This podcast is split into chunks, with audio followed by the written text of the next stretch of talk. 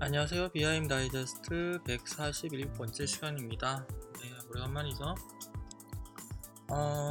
오늘은 BIM 기반의 시설물 관리에 관련된 내용 이 많이 담겨있는 책을 좀 소개를 해드리려고 합니다. 이게 벌써 이제 2014년도에 나온 책인데 아직까지 이와 관련된 책을 찾기가 어렵죠. 네. 책이 너무 일찍 나왔던 감도 있고요. 요즘에 한참 이제 시설물 관리라고 얘기하는데, 제가 이제 2014년도에 이제 이 책을 그때 소개를 해드리려고 했었을 때는 좀 더 이제 빨리 올 것 같았거든요, 시설물 관리 쪽이. 근데 지금에서야 이제 그것도 사실은 시장에 대한 어떤 그 움직임이라기보다는 정부의 그 요청, 그러니까 디지털 뉴딜에 이제 SOC 부분이 들어가 있잖아요. 디지털 SOC, 그 이제 디지털 하자 뭐 이런 어떤 컨셉으로 진행이 되어서 요즘에 많이 이야기되고 있네요. 어쨌든 아직까지는 이와 관련된 내용들이 별로 없으니까 시중에 그 관련된 거 이제 좀 소개를 해드릴 겸 겸사겸사 해서 방송을 진행하도록 하겠습니다. 이 책의 목차부터 얘기를 할게요. 이 책은 일단 제일 처음에 이제 챕터 1 소개부터 시작을 했어요. BIM과 FM을 서로 이제 통합하면 어떤 사용자의 이익이 있을까에 관련된 내용이 쭉 있습니다. 여기에 보면 BIM과 FM, 퍼실리티 매니지먼트를 통합할 때 ROI, 투자 대비 효과가 어떻게 되는지 계산하는 방법이 주로 있어요. 그리고 챕터 2 보면 시설물 관리를 위한 BIM 기술이 나와 있는데, BIM에 대한 어떤 내용들 중에 데이터를 교환을 어떻게 할 것이며, 시설물 관리를 할 때 BIM을 사용을 할 때의 어떤 장애 요인, 그 다음에 이런 것들을 어떻게 이제 그 극복을 할 수 있었는지 거기에 대한 사례가 나옵니다. 그리고 클라우드 컴퓨팅, 모바일 컴퓨팅, RFID 뭐 등등에 대한 어떤 기술적인 내용, 중간 기술, 센서 데이터, 그 다음에 관련된 표준들이 쭉 나옵니다. 챕터 3 같은 경우에는 시설물 관리 지침을 위한 발주자 관점에서 쓰여진 글이고요. 미국 조달청에 해당하는 GSA의 관련 지침 내용들이 요약이 되어 있습니다. 그리고 BIM과 FM의 어떤 목적을 수준에 따라서 티어 1, 2, 3로 나눠 놓고요. 그 다음에 협회와 컨설팅 업체, 그 다음에 다른 업체들과 협의를 위한 어떤 지침이 있습니다. 그리고 기록에 관련된 그 BIM 요구사항이 정의되어 있고요. 그 다음에 모델링 요구사항에 대한 내용이 있습니다. BIM 모델링 어플리케이션이 어떤 게 있고, 모델에 대한 어떤 데이터 아키텍처 구조가 어떻게 돼 있고, 그 다음에 자산, 11번은 어셋 아이덴티피케이션에 대한 구조가 어떻게 돼 있고, 뭐 이런 내용들이 좀 실무적으로 들어가 있고요. 그리고 디자인, 시공, 기록, BIM에 관련된 내용들이 들어가 있습니다. 거기에 객체들과 속성들, 그 다음에 내셔널 이퀴프먼트 스탠다드에 대한 내용들, 그 다음에 모델링에 대한 어떤 정밀도, 단위와 원점, 그리고 제출 전에 무엇을 해야 하나, 유지 보수 갱신을 하려면 어떻게 해야 되나, 이런 내용이 주로 들어가 있습니다. COBie에 대한 제출물, 최소 요구사항이 들어가 있고, COBie 산출물 생성 방법이 들어가 있습니다. 그리고 기술적인 요구사항으로 시설물 정보, 중앙 저장소에 관련된 내용, 인프라스트럭처에 대한 내용, 보안에 대한 내용이 들어가 있고요. 그리고 여기에 또 이제 장애 요인이 들어가 있는데, 멀티플한 유저의 어떤 그 접근 관련된 내용들, 그 다음에 데이터 리비전 관리, 그리고 형상 관리 관련된 내용들, 벤더 중립성에 관련된 내용들이 들어가 있습니다. 그리고 이제 GSA 지침 기반의 BIM FM 파일럿 프로젝트에 대한 사례가 나와 있어요. 그래서 페더럴 빌딩에 대한 현대화 계획 과제 프로젝트에 대한 프로젝트 내용, 뭐 그 다음에 정의, 요구사항, 타임라인이 어떻게 되고, 시공이 어떻게 됐고, 그 다음에 BIM FM을 통합을 어떻게 했고, 이런 내용이 쭈루룩 들어가 있습니다. 그리고 뭐 나사 프로젝트에 관련된 내용도 들어가 있고요. 다른 BIM FM 지침에 관련된 내용도 쭈루룩 들어가 있습니다. 챕터 4 같은 경우에는 FM을 BIM을 함께 사용을 할 때 법적인 이슈를 다루고 있는데요. 아직까지 이런 부분은 우리나라에서 뭐 핸들링 하지도 않고 있죠. 사실 이런 부분을 봤을 때 아직까지도 우리나라는 2014년도를 기준으로 봐서도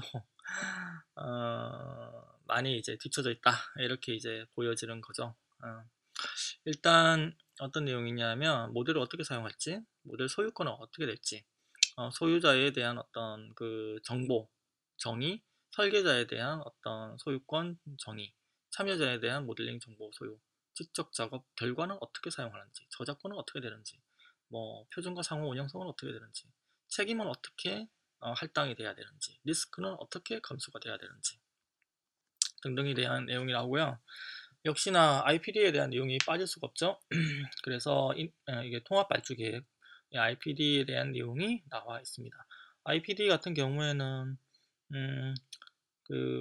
참고로 이제 제가 운영하고 있는 BIM 프린시플 사이트의 자료실에 가보시면 IPD 백서와 그 관련된 케이스 스터디, 그 다음에 내용, 그 다음에 가상 건설 게임이라고 해서 예전에 그 김호선 소장님, 그 다음에 올빔 그 커뮤니티에 모였던 분들 하고 같이 정리를 했던 화이트 페이퍼가 올라가 있습니다. 그거 다운로드 해보시면 좀 더 디테일하게 내용을 아실 수가 있습니다. 예. 그리고 이제 계약 조건, 그 다음에 보험 관련된 내용들이 있습니다. 그 다음에 챕터 5번에 코비 활용에 관련된 내용이 있고요. 코비는 어떻게 설계가 됐는지, 어떤 내용이 포함이 되는지, 제약 조건이 어떻게 되는지, 전달 포맷이 어떻게 되는지, 그 다음에 코비도 이제 여러 가지 이제 스텝이 있는데요. as planned, as designed, as constructed, as occupied, built, maintenance, 이렇게 이제 6가지로 구분되어서 정리가 되어 있고요. 관련돼서 지원되는 소프트웨어, 그 다음에 소프트웨어 테스팅은 어떻게 해야 되는지, 품질 테스트를 해야지 되는 방법에 대해서 나와 있어요. 그리고 관련된 어떤 방법들이 나와 있습니다. 사례 연구들 같은 경우에는 뭐 매스워크, 텍사스 A&M, 그 다음에 USC 스쿨, 그 다음에 자비어 대학, 뭐 행정부 관련된 등등등 관리시설, 사무실, 뭐 시카고 대학교 등등의 사례들이 자세하게 나와 있습니다. 이게 전체 페이지 수가 400페이지가 넘거든요. 그러니까 사실 지금까지 나온 시설 관리에 관련된 모든 내용들은 특히 이제 디지털 첨단 그 기술을 사용했던 내용에 대해서는 이 책에 다 나온다고 생각하시면 될 것 같습니다. 예. 이 책이 지금 그 해외 쪽하고 같이 계약이 되어 있는 책이에요. 그래서 IFMA 쪽하고 계약이 되어 있는 책인데, 요게 번역을 이제 저하고 신창수 교수님, 지금 이제 BIM학교 회장님이시죠. 그 다음에 박진아 이제 한밭대 교수님 같이 이제 번역을 했던 내용이죠.